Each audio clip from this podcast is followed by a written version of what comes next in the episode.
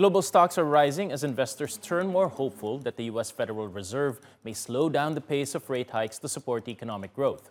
Markets in Asia are green across the board. U.S. stocks are also set to open higher later in the day when trading begins on Wall Street. That's ahead of the American Central Bank's two day policy meeting that begins on Tuesday. Most analysts expect a rate hike of 75 basis points, matching what the Fed has done in the last three meetings. Its goal is to tame inflation, currently running in the U.S. at a four decade high. And while investors want to see the Fed turn the corner, consumer price hikes could still go faster due to geopolitical tensions. Now let's go to Stephen Innes. He's managing partner at SPI Asset Management in Bangkok. Welcome back to the program, Stephen. Now let's start with the Fed. How much more can they continue raising rates at the current pace? When do you see their pivot coming? Yeah, it's a good question. And I think uh, we're getting close to the end of that rate hike runway. So, in other words, I think the rate hike cycle is coming to an end.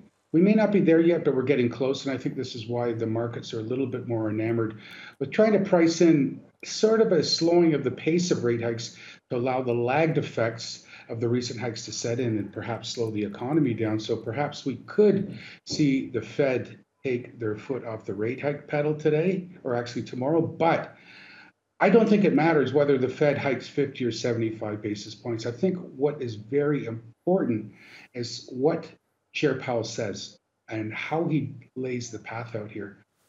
I don't think he's going to be so happy if the market starts to price in rate cuts. That's the problem. Market's pricing in rate cuts now. That's why stocks are rallying. So we have to see how this dynamic plays out. I think it's still a bit of a toss up which way we're going before the weekend. So we'll just have to keep our fingers crossed that equities do continue to move higher. Now, obviously, the main data point that we're watching is inflation. And one thing that could affect inflation expectations is story that we've been reporting on all morning is that Ukraine grain deal uncertainty over whether it can continue and to what effect. So, how much can that impact the decision making at the Fed and other central banks, and how that affects economies around the world? You know, Sure, it's interesting. Obviously, it would be a driver of inflation, but it also hits people in the pocket. They just don't have a lot more disposable income if they're paying more for food. So, sort of a little bit of a trade off here. But we have to remember when it comes to food, the biggest component price of food is, is wages, not necessarily the input of grain.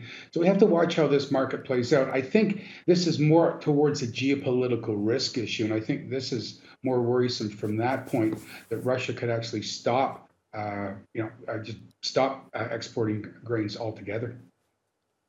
All right, Stephen Innes at SPI Asset Management in Bangkok. Thank you for joining the program. Thank you.